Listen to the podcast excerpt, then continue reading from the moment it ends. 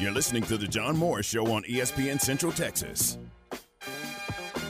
Girl, to be with you is my favorite thing. Yeah. Uh-huh. And I can't wait Now, with his boogie shoes on and ready to talk Baylor athletics, here's Jerry Hill with John Morris.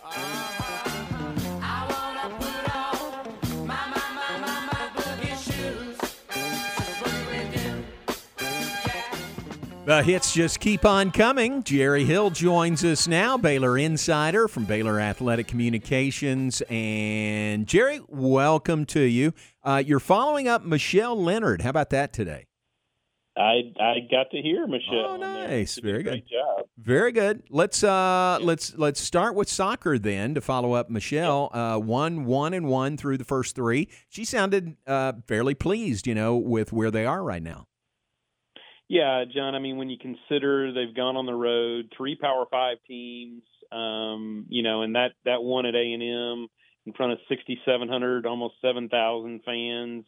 Um, so you know, I mean, they've been in some hostile environments, and and you know, I, I know she was kind of soft playing it, but you know that uh, that game at Nebraska. Yeah. I mean, you know, we talked about the travel. I mean, it was ridiculous. Um, uh, just getting there, and and you got to feel like they were, you know, probably a little uh, exhausted just from travel. And then, uh, you know, I got the same thing from the A and M game. I've talked to some people that that was pretty soft contact in, in the box that led to the penalty kick. So that's frustrating. But again, you're playing A and M on the road. They don't lose a lot there, so um, I think to get that draw and, and walk out of there, you know, not taking a loss, I think that's pretty big for this program. And I think she's right. I mean, they she should feel good about where they are right now because you know, uh, and now they'll finally get a, a home game on Thursday night. Yeah, finally. So uh, good for them. And a pretty good stretch this week, isn't it, for home events? Uh, soccer at home on Thursday, volleyball at home on Friday, and football at home on Saturday. Yeah, I was. Uh, my wife and I usually visit at the beginning of the week of because she kind of plans out meals, and I was like, right. Well, let's see. When Tuesday I'll be late. Interviews. Wednesday coaches show. Thursday vol- or soccer. Yeah. Friday volleyball, and she knows Saturday. I mean, Yeah, Saturday's yeah. kind of out anyway. So yeah, it is a very busy week and uh, fun week though. You know, home opener for all three of those. You know, volleyball hadn't been at home either, so uh, this will be a this will be a fun stretch of days here. What about uh, what are your thoughts about volleyball? Uh, you know, the the uh, season opening two games in Big Ten territory. A couple of losses to a couple of really good teams. In fact, Wisconsin moved up to number one this week, with Texas losing to Long Beach State. Yeah, uh, John, uh, and I, I'll give Madeline Allen this credit, but uh, there were actually uh, ranked teams lost 19 matches this week. Oh wow! Huh. uh, which is eh, which is incredible. There were 13 upsets in those. Um, you know, seven were including Texas losing Long, ba- Long Beach. That was a you know ranked team getting beat by an unranked team, and then six where the lower ranked team beat a higher ranked team. So. Uh, but 19 overall uh, losses by ranked teams, and and you're right. Wisconsin moved up to one, and and Minnesota is now five. So your two losses were to now top five teams, and and and I'm guessing that's why Baylor only dropped one spot in the poll. They went from 15th to 16th, but again, that's their two losses. So you know, I think everybody respects that this is still a really good team. Um, I don't think they played. Uh, I didn't think they played as well uh, Saturday night as they did on Friday. Um, because I felt like Minnesota was maybe a little more beatable than Wisconsin. Obviously, I mean Wisconsin's the number one team, and you took a set off Wisconsin. It just, uh, I think, uh, in that third set they lost the last nine points, so they they just struggled in that one. But again, it could have been, you know, being tired. I mean, you're playing your second game and however long, so um, you know, I, I think it was probably a frustrating weekend for them, but it was one you knew going in that was going to be a pretty tall task. Um, again, playing two uh, top five teams, including Minnesota on the road. Jerry, what about uh, Kendall Stowers, the start for uh, the freshman outside hitter? Yeah, I mean, all tournament there, and I thought she played really well. Um, but even in that second game, you know, she she had a lot of errors. Uh, if I remember right, Baylor hit zero zero zero in that match. They had 27 kills and 27 errors. uh, and she was kind of that same way. I think ten kills, ten errors. Um, but overall, a great weekend for her. Uh, you know, against two great teams, for her to, you know, come away with those kind of numbers and to make the all tournament team. That's pretty good as a true freshman. You know, right out of the box, uh, playing two great teams and doing what she did, and and you kind of saw a little bit of, you know, I had I had heard she has a little bit of Yossi in her, and I, I can see that. I mean, she can jump out of the gym, so she's going to be a fun one to watch, John.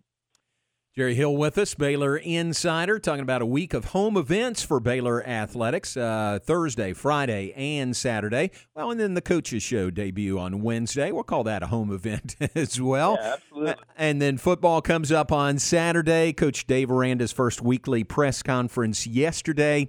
What, uh, from what he said, what sort of grabbed your attention from the press conference? Yeah, and I, not to toot my own horn, but I, I usually do three takes from each of those, and, and my three from that.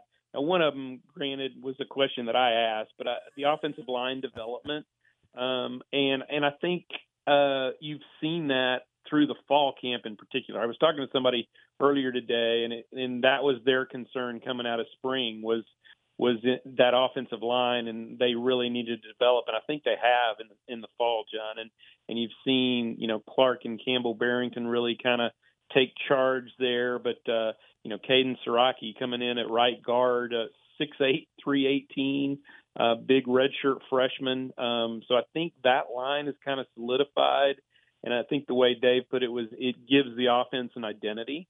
Um, they're really big up front. That's part of the identity. Uh, but yeah, that was one, and then the running back tandem um, with uh, you know with Dominic Richardson and Richard Reese. I think you're going to see a lot of both of them. Um, you know, when somebody asked the question, uh, you know, who's going to who's going to take the first snap, uh, he, he kind of steered away from that, but basically just said kind of what he said from you know maybe a week or two ago.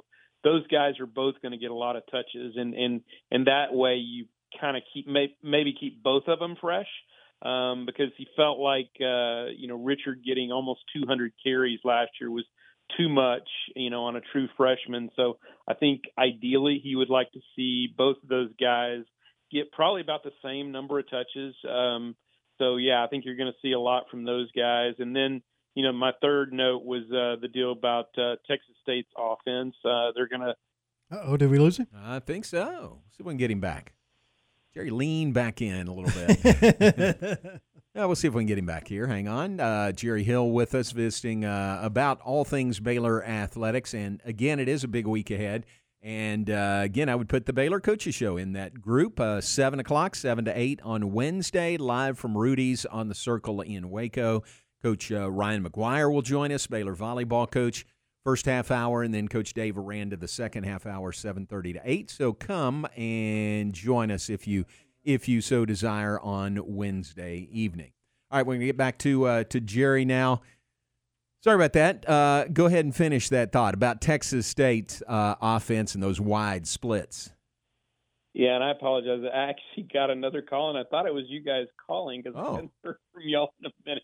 So I apologize for that. But but I yeah I answered the phone, and she was like, "Hello." so it was not y'all calling. But anyway, no, Texas State will spread it out. Their their wide receivers are going to be literally that wide, wide. As coach said, closer to the sidelines than the, you know outside of the hash, real close to the sidelines. So they'll they'll be really wide splits. Um, you know, and and basically Baylor has to fit right. You know, they they can't uh, you know get out of their fits, uh, or Texas State will make them pay. They've got a real vertical game.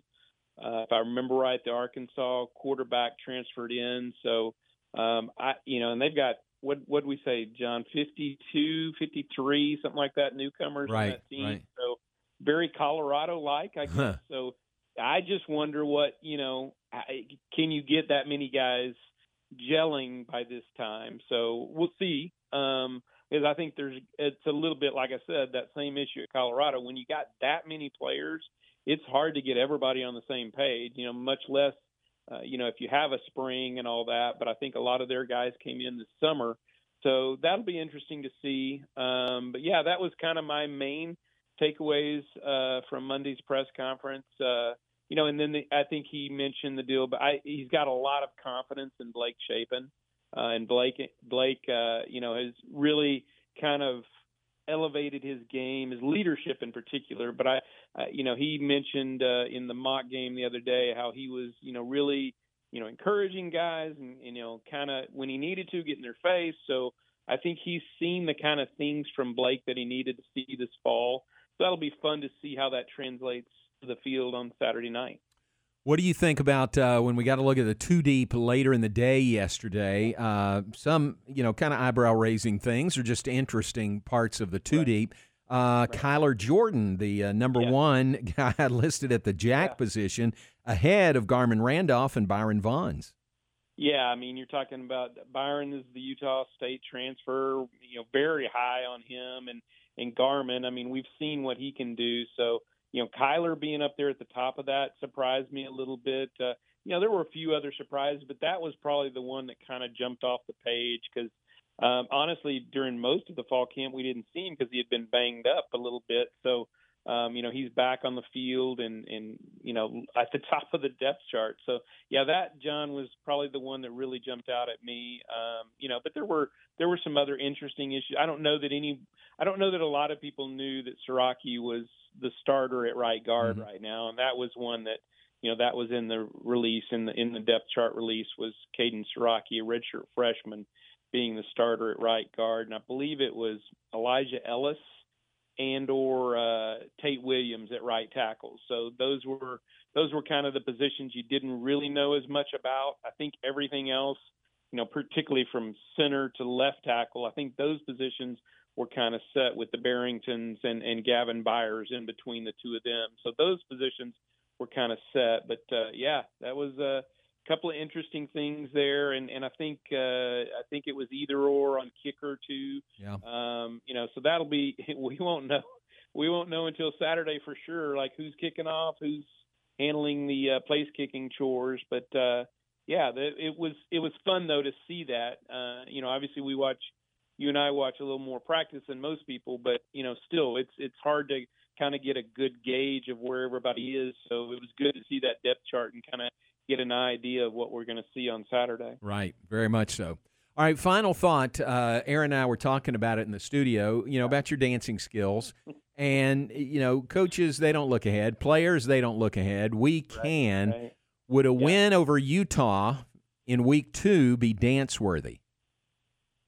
I, yes, week two is no doubt. Yeah, If- I think so too. If, if, yeah, if Baylor beats Utah, I'm dancing. All right. Um, and, and two, uh, since the question came up about my knee and whether I was full go, um, uh, I will say the doctor told me today that my knee is better than it should be. Oh, I'm not sure exactly. exactly. means that. Uh, apparently, my physical therapy has gone well, but my surgery was really good, and that was kind of my take. Was are you Right. talking about your surgery? Right. You know, that's why it's better than.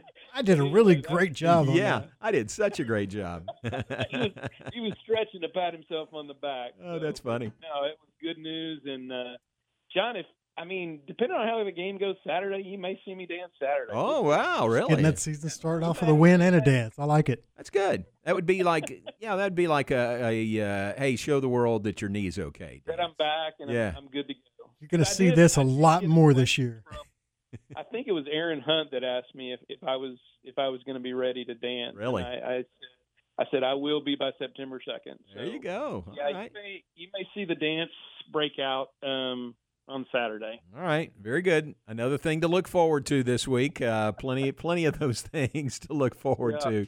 Thank you, Jerry. I appreciate your time. Thanks, guys. Appreciate All right, it. all right. See you. Thanks. Jerry Hill, Baylor Insider. Appreciate him. Uh, read his work on the web, BaylorBears.com. Plenty of great um, uh, work there for Jerry, who has covered a ton of Baylor games. How about this? Going into this season, Aaron, Jerry has covered 415 consecutive Baylor football games. Now, think about that 415 consecutive games. That is a lot. that is very impressive. You cannot do that unless you're very old. No, I'm just kidding. I'm kidding.